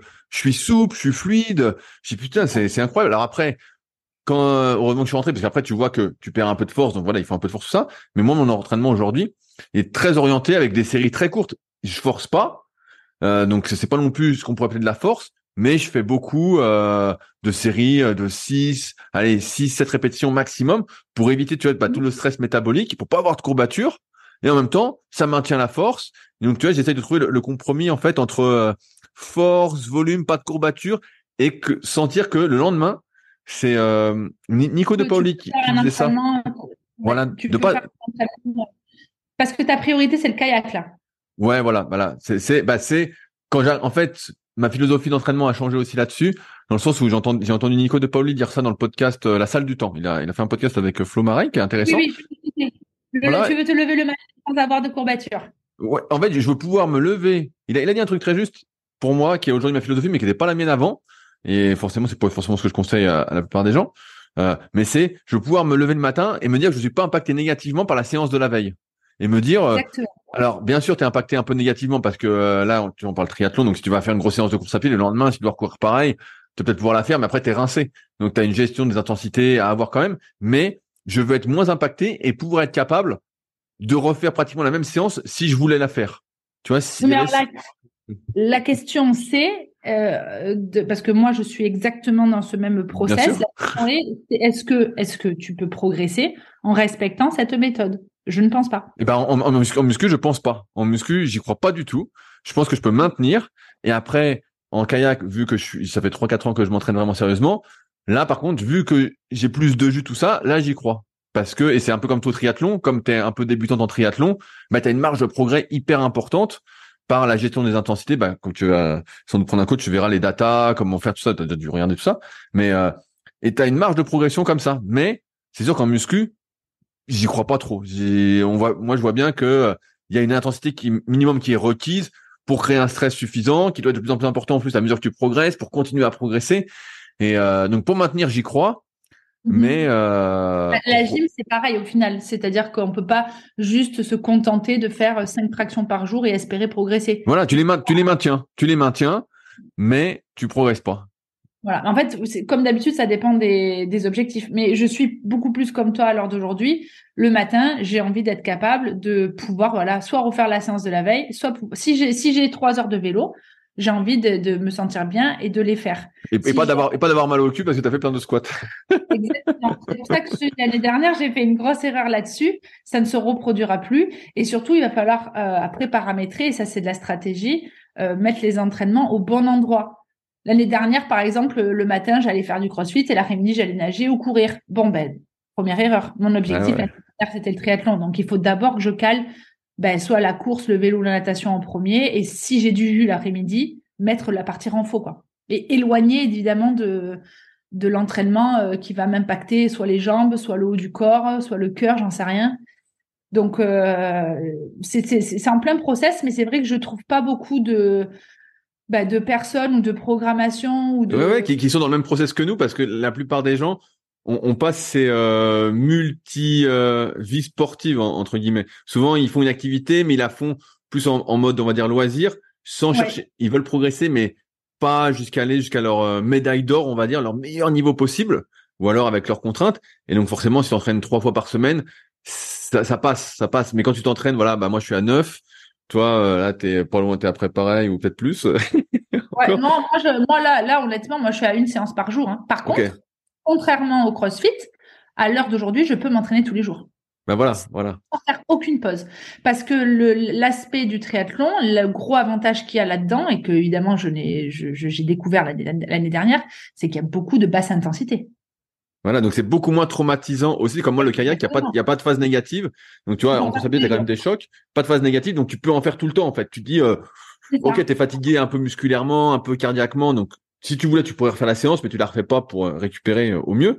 Mais t'as pas tous ces inconvénients.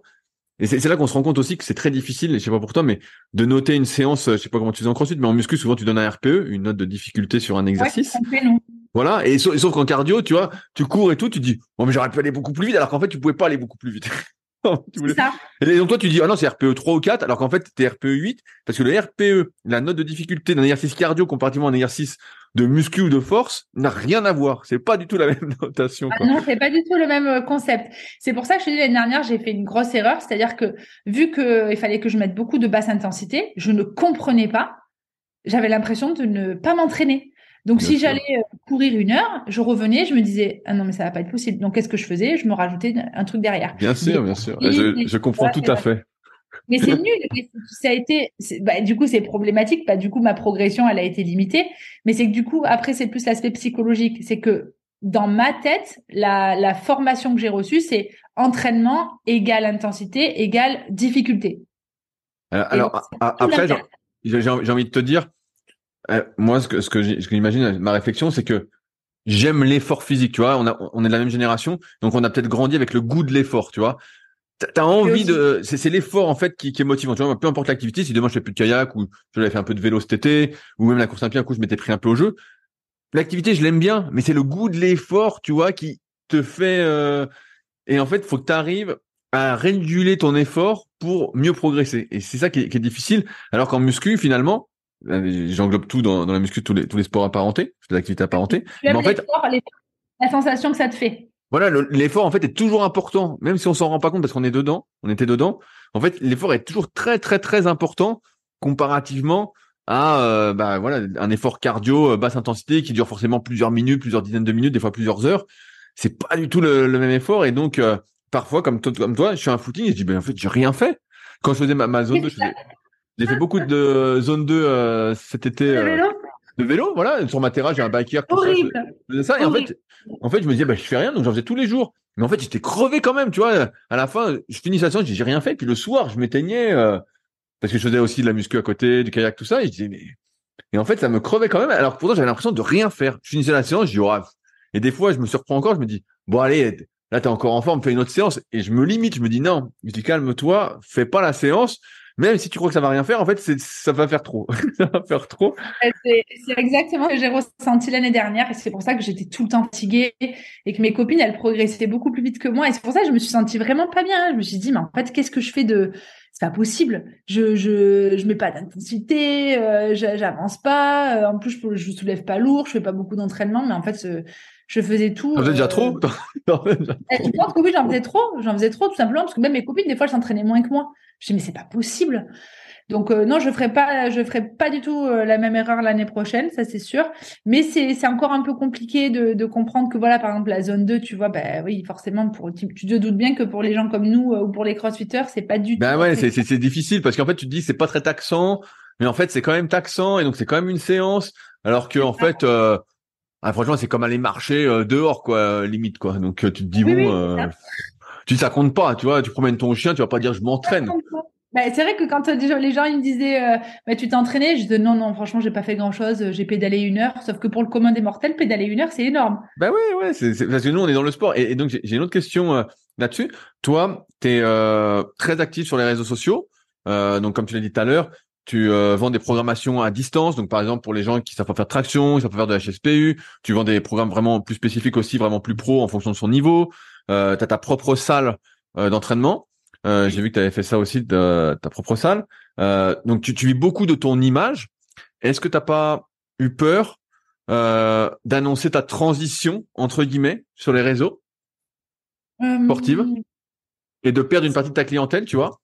Si, un petit peu, c'est normal. Après, mon entourage m'a beaucoup rassurée en me disant, mais Jess, les gens qui vont te suivre, ils te suivent pour toi et ils vont te suivre là où tu iras, en fait. Donc, c'est vrai que j'ai une super communauté pour ça. Je pense pas avoir perdu des crossfitters. C'est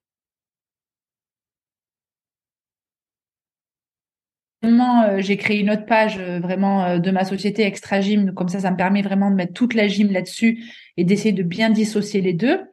Donc, non, c'est un long travail. Déjà pour remodeler mes réseaux. J'essaye d'emmener les gens dans mon monde. Est-ce que j'ai peur ? Oui, forcément. Tu te dis que les gens ils vont pas te suivre. Je suis plus du tout sur le terrain. Je suis plus du tout dans les compètes de CrossFit. Donc tu te dis la page elle est en train de se tourner. Et après je me dis après c'est la vie quoi. C'est la vie. Et en même temps je suis en train de ramener d'autres personnes dans mon monde. Je trouve ça cool aussi. Et puis je me rends compte qu'il y a quand même de plus en plus de gens qui arrêtent la compète, qui sont en train de se retrouver dans moi ce que j'ai vécu l'année dernière. Donc c'est pas évident, mais oui, je vais pas te cacher que c'est pas tous les jours évident. Je suis en process là de me dire ok, qui tu es quoi, qu'est-ce que tu fais, qu'est-ce que tu veux proposer, et moi surtout qui je suis et qu'est-ce que j'ai envie de faire quoi. C'est ça qui est le plus important, c'est moi en fait. Le plus important c'est qu'est-ce que je veux faire. Après, le reste suivra. Si demain j'arrête complètement le sport et que j'ai envie de me foutre dans les voyages, c'est pas grave, je ferai ce que j'ai envie de faire. Je pense que le plus important, c'est de retrouver moi ce que j'ai envie de faire, et je suis en plein process. Vraiment, je te dis, c'est pas évident. Ouais, pas évident. Je vois exactement les étapes par lesquelles tu passes, parce que moi, c'est des étapes par lesquelles je suis passé. Des fois, je me pose des questions. Comme moi, quand j'ai dit, je m'entraîne plus que 2 fois par semaine en muscu, alors que j'étais connu surtout pour la muscu, m'entraîner à fond, organiser des compétitions. J'ai beaucoup de gens à s'entraîner, tout ça. Je me suis dit, quand je vais dire que j'en fais beaucoup moins et que je fais une autre activité, tout ça, et même si ça s'est fait progressivement, il y a toujours cette peur de se dire, ça va moins bien marcher, mon business est quand même beaucoup basé sur mon image, tout ça. Et de mon recul pour l'instant, ça fait déjà quelques années, ça marche toujours aussi bien, ça n'a rien changé. Et comme tu l'as dit dans ton analyse, il y a des gens peut-être que j'ai perdu, mais j'en ai gagné d'autres, et des gens qui sont justement, qui ont les mêmes problématiques que moi, qui veulent être peut-être un peu plus complets, qui sont pas à 100% muscu. J'ai l'impression aussi, ça fait longtemps que tu es dans le sport. Moi, ça va faire presque 20 ans que je coach. Quand j'étais jeune et que j'étais à fond muscu, prise de muscu, tout ça, j'attirais beaucoup de jeunes comme ça. Et aujourd'hui, j'attire beaucoup plus de personnes, entre 35, 40, 45, qui… ça change, et qui ont des objectifs. Tu vois, il y en a qui veulent faire plus de cardio, la muscu, ils veulent être plus musclés, tout ça. Mais pareil, ils se fixent des contraintes, ils disent, moi, je vais m'entraîner 3 fois, je veux faire ça, ça, ça, qu'est-ce qu'on peut faire au mieux? Je veux pas perdre de temps, je veux moins en perdre. Et ça se passe bien, mais c'est pareil, c'est pour ça que je pose la question. Voir comment toi, tu vois les choses, parce que je vois, t'as des sponsors, donc t'as tes programmations, et donc c'est en partie ce qui te fait vivre, tu vois, une grosse partie de ce qui te fait vivre. Et donc, est-ce que t'avais pas eu peur, tu vois, en faisant cette transition? Donc moi, je la trouve cool parce que, tu vois, je suis, mais parce que c'est aussi mathématique, tu vois, vers là, toi c'est triathlon, mais vers les sports un peu plus d'endurance, moins muscu. Donc moi, je suis content de voir un peu ta transformation, mais j'imagine qu'il y en a d'autres qui se disent finalement, mais avec mon recul, finalement, moi ça n'a rien changé pour moi. Et je voulais savoir si toi ça avait changé quelque chose, mais a priori tout va bien. Mais je sais pas, est-ce que tu as mis des choses en place pour je sais pas, pour accepter, ou pour je sais pas comment tu as fait, parce que moi je suis en plein dedans, et je suis encore mitigée. Je me dis je sais pas encore où je vais quoi. Ouais, je sais pas trop. Moi il y a un bouquin qui m'a bien aidé. J'en fais la pub. C'est ça s'appelle Identité gagnante, je crois. En fait, c'est un gars qui fait de la préparation mentale, c'est Pierre David, il s'appelle. Donc il était passé chez t'étais passé aussi, je crois, sur Extraterrien, chez mon pote Bart, à qui on passe le bonjour s'il m'écoute. Bart, et bref, un coup il avait interviewé des athlètes qui avaient été aidés, entre guillemets, qui avaient travaillé avec Pierre David. Il a fait 2 bouquins, et moi j'ai préféré le premier bouquin, et vraiment quand je l'ai lu, ça m'a bien aidé sur cette définition d'identité, de, tu vois, comme tu disais, ça m'a beaucoup aidé, et tout c'est un peu éclairci pour tu dis identité. Quoi, c'est Identité gagnante, mais il s'appelle Pierre David. Tu tapes Pierre David sur n'importe quelle librairie comme Amazon ou la Fnac. Et tu verras, il a fait 2 bouquins. Moi, j'ai préféré le premier, mais bon, les deux sont bien. Et en fait, ça m'a bien aidé sur parce que moi, je m'identifiais, tu vois, peut-être comme toi, c'est le cas encore aujourd'hui, à ma pratique de la musculation. J'étais le pratiquant de muscu qui faisait ci, qui faisait ça. Et en fait, j'ai reconsidéré mon identité en disant non, c'est pas ça. Moi, je suis un amoureux de l'effort. Je suis quelqu'un de passionné, qui est curieux et qui cherche des réponses à ses questions. C'est ça que je suis. Voilà. Pour moi, c'est plus ça mon identité. Et qui cherche à aider autrui, qui s'épanouit comme ça. Et je suis pas le pratiquant de muscu. La muscu n'est qu'une façon d'exprimer ces traits de caractère que j'ai. Et donc, tu vois, en faisant ce travail un peu d'identité, c'est beaucoup plus facile pour moi de me dire non, mais moi, la muscu, c'est bien, j'adore ça, et ça fait une grosse partie de ma vie, mais je ne suis pas que ça. Je suis tout un équilibre de choses, d'où ces podcasts Secrets du Sport, d'où mes podcasts Leadercast, d'où mes podcasts Superphysique, d'où là je donne des cours pour ci, j'interviens sur ça. En fait, des fois on pourrait dire mais il fait quoi? Et ben en fait, il fait tout ce qu'il a envie de faire parce que. Et donc quand on me présente dans un podcast, je dis je suis un passionné qui cherche des réponses à ces questions. Comme ça, ça résout l'équation et c'est beaucoup plus simple que de dire, comme on entend souvent dans les podcasts, je suis pratiquant de ceci, de cela. Ouais. Non, pour moi, toutes les activités que je fais sont une manière de m'exprimer, d'exprimer mon identité que j'ai définie et dont ce bouquin m'a pas mal aidé. Et donc, si tu le lis, tu me diras des nouvelles, mais je pense qu'il est bien. Ouais. Franchement, il est cool. Et je vais regarder ça tout de suite et j'en suis là. C'est-à-dire que l'année dernière, moi, la transition, ça a été je suis crossfiteuse. Et en fait, alors que pas du tout. Voilà. Et du coup, beaucoup de gens encore me disent c'est Jess la crossfiteuse. Et en fait, je me dis non, je suis pas que ça en fait. Je suis plein de choses. Je suis coach, je suis athlète, je suis passionnée. Je partage, je fais de la création de contenu, j'ai beaucoup de choses et puis ça va au-delà que du sport parce que les gens pensent que je suis athlète de haut niveau et comme je dis aux gens, je te posais des questions tout à l'heure. Voilà, mais j'ai jamais touché le haut niveau. C'est juste, j'ai jamais touché le haut niveau. Oui et non, j'ai fait des grosses compètes internationales, mais je les ai fait par passion en fait. Et là aujourd'hui, je peux pas me définir en tant que triathlète ou en tant que crossfiteuse. Tu vois, j'aime bien dire, en fait, je suis Jessica et si tu suis mes réseaux, tu verras que je suis beaucoup de choses, en fait. Et oui, c'est le plus difficile, c'est de sortir d'une image et d'amener les gens là où tu vas et tout en se respectant soi-même, quoi. Voilà. J'essaie d'aller là où moi j'ai envie d'aller et non pas là où les gens m'attendent. Ouais, mais c'est comme tu l'as dit tout à l'heure, c'est un travail identitaire. C'est répondre à la question qui suis-je, tout en sachant en plus que cette identité est amenée à évoluer au fil de la vie parce que tu vas pas rester tu vois moi je trouve ça triste mais c'est ma vision aussi quand quelqu'un par exemple il fait de la muscu, il veut toujours être le plus musclé possible et puis à un moment c'est pour ça que je te pose la question tout à l'heure, voilà, il a tant de bras et puis il voit qu'en fait il s'entraîne toute l'année et puis maintenant il gagne 2 mm ou 3 mm de bras par an puis il continue à s'acharner pour ça et en fait tu te rends compte que c'est dérisoire hein, mec, t'as envie de lui dire et quand je vois des gars ça fait 25, 30 ans, 40 ans, ils sont encore là-dedans. Je dis non, mais je dis là, t'as loupé un truc. Je dis c'est pas possible. T'as arrêté d'évoluer quoi. Et pour moi c'était pas concevable. Et donc j'ai réussi à faire la transition là-dessus et je trouvais ça, complètement fou. Tu vois alors que normalement on est censé justement évoluer. Comme tu le disais là, pour moi on a qu'une vie. Donc je dérive un peu par rapport à mes podcasts Leadercast. T'as qu'une vie et donc t'es censé en faire ce que tu veux en faire. Sans forcément qu'on te dise, sans forcément que tu sois dans une case. Ils te disent, Jess, t'es crossfiteuse, tu dois faire du crossfit, c'est comme ça. Non, Jess, tu fais ce que tu veux. Voilà, t'as envie de faire du triathlon, tu fais ça, t'as envie de courir, tu fais ça. Tu veux faire demain un 10 km, tu veux m'entraîner pour un 10 km, tu fais un 10 km. Moi, ce que je comprends, je te connais pas plus que ça, mais voilà, t'es un peu comme moi, t'es amoureuse de l'effort. Voilà, t'as le goût de l'effort. Ouais. Ça, c'est un truc en toi. T'as, de ce que je vois sur les réseaux, alors c'est qu'une partie de la journée, mais t'as une grosse joie de vivre. T'es entraînante, voilà, t'es entraînante, je pense que c'est le mot, tu fais un peu penser, t'es une leader, voilà, t'es une leader, ça on peut le dire, voilà, t'as ce truc-là, en toi, je pense, depuis longtemps, et après, les autres trucs, je sais pas, mais tu vois, il y a déjà 3-4 objectifs qui te définissent, tu vois, et après, voir ce que tu mets autour. C'est pour ça que le fitness m'allait si bien, parce que je suis une très bonne animatrice, ça me... et tu vois, cet aspect me manque aussi, parce que ça se perd dans le CrossFit, il y a peu d'animation. Bien sûr. Maintenant, c'est trop formel. Mais c'est normal. Le milieu, c'est popularisé, c'est démocratisé. Et donc, forcément, alors pas autant que les salles de muscu qui pullulent partout. Mais la quantité, en général, c'est au profit, c'est au détriment, je veux dire, de la qualité, quoi. Ah, mais complètement. Il n'y a pas de miracle. Moi, je veux rester dans ma voie. Et lors de mes séminaires ou quand je coach encore, ça m'arrive de coacher dans les box de CrossFit. Je sens bien que c'est différent et ça plaît pas à tout le monde, mais c'est pas grave. Mais il y a des gens qui me disent, mais c'est trop cool, en fait, le CrossFit. Bien sûr.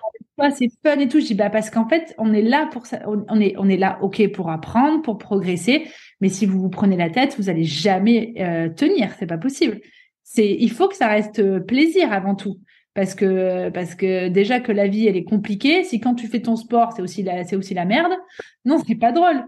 Donc, oui, je vois tout à fait. Mais t'as raison. Hein, c'est pour ça que je m'éclate sur les réseaux. C'est parce que c'est mon aspect. Vu que je suis plus trop dans les salles, je m'amuse sur mes réseaux. C'est comme si c'était le public. Tu vois ce que je veux dire ? Bien sûr. Mais c'est ce que je vois quand je vois ce que tu mets ou même sur YouTube, je vois tes trucs. Ouais, j'ai beaucoup été critiquée là-dessus. Et puis au final, je me suis vachement limitée pendant des années. Et aujourd'hui, je me dis, mais en fait, j'ai plus l'âge de me limiter. Tu t'en fous. Après, les critiques, alors c'est un autre sujet, mais moi, je dis souvent cette phrase-là. Je dis, l'avis de personnes dont tu n'as pas sollicité l'avis, en fait, il vaut rien. Tu vois, il n'a pas à t'impacter. C'est comme si demain, je sais pas, tu fais un truc. Et puis, je sais pas, il y a le boucher du coin. Il dit, ah, ton squat, il est mal fait. Je dis, bon. Tu vois, ça vaut zéro. Je t'ai rien demandé, mon vieux. Je viens pas savoir comment je viens pas t'expliquer comment couper la viande. Voilà. Oui, mais tu sais, il y a beaucoup d'avocats sur les réseaux. Ouais, non, mais c'est pour ça. Moi, je suis sorti de tout ça aussi. Oui, mais t'as bien raison. Mais nous, les filles, on est souvent un peu plus impactées quand même. Je vois bien le genre de critiques que tu peux recevoir, mais. Mais ouais, c'est sûr que c'est une partie quand tu t'affiches. Après, c'est une partie du truc. Mais bon, après, moi j'ai une stratégie très simple. C'est si tu m'emmerdes, je te bloque et comme ça, fais ta vie. Puis moi aussi, puis je suis tranquille, quoi. Voilà. T'as bien raison. Non, mais vraiment, je me suis complètement détachée maintenant de tout ça. Mais voilà, l'objectif, c'est comme tu disais, trouver son identité déjà. Et puis après, voilà, toujours cet aspect de l'effort, hein, c'est ce que tu disais, mais quand on a connu ça très jeune, je pense que ça nous colle à la peau et j'essaye vraiment d'emmener les gens dans mon monde, dans le sens où je me dis que non seulement ça va leur faire du bien sur la santé, mais ça va leur faire du bien aussi mentalement, quoi. Ah oui, et ben pour moi c'est un très bon mot de la fin, Jess. Et est-ce que ça te va si on conclut comme ça ? Oui, carrément. Carrément. Alors Jess, si les gens veulent te retrouver, donc t'es active un peu partout, c'est quoi le mieux ? Est-ce que c'est ton site web ? Est-ce que c'est Instagram ? Est-ce que c'est YouTube ? Est-ce que c'est partout ? Le plus c'est Instagram. C'est à ton nom ?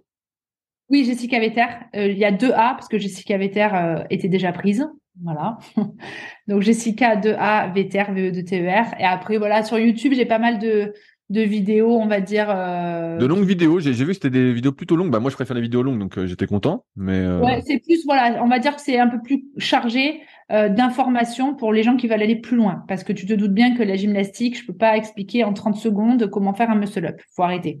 Faut dire la vérité. C'est pour ça que j'ai essayé d'aller plus loin sur YouTube, soit par des invités, soit avec moi qui développe la gymnastique, soit des vlogs, parce que les gens sont hyper intéressés quand je pars en compète, donc je les emmène un peu dans mon monde. Et après, j'ai Facebook, mais bon, rien de particulier. Et mon site internet pour vraiment, tu sais, les programmations. Ouais, mais j'ai vu que ton site était bien. Je trouvais qu'il était très bien optimisé. Merci, c'est gentil, c'est beaucoup de travail. Ah, c'est toi qui le fais ? C'est toi qui fais ton site ? Non. J'ai pris quelqu'un parce que. Ah ouais, parce que j'allais dire, putain, je vois qu'il y a du boulot. C'est pas un site de rigolo, quoi.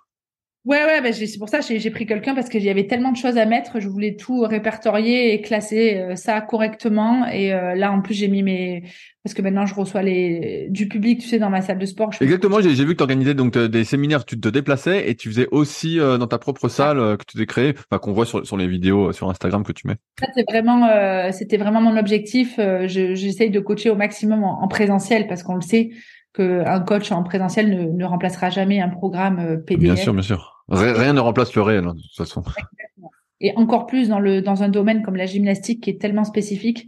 Et je suis tellement passionnée moi, je suis quand même spécialisée dans le mouvement. Voilà, j'adore le mouvement, j'adore placer les gens. J'ai l'impression d'avoir un œil, on va dire, un peu plus affûté pour l'amélioration d'un geste. Donc, c'est vraiment ma spécialité et j'adore coacher. Donc, je préfère avoir les gens en vrai, quoi.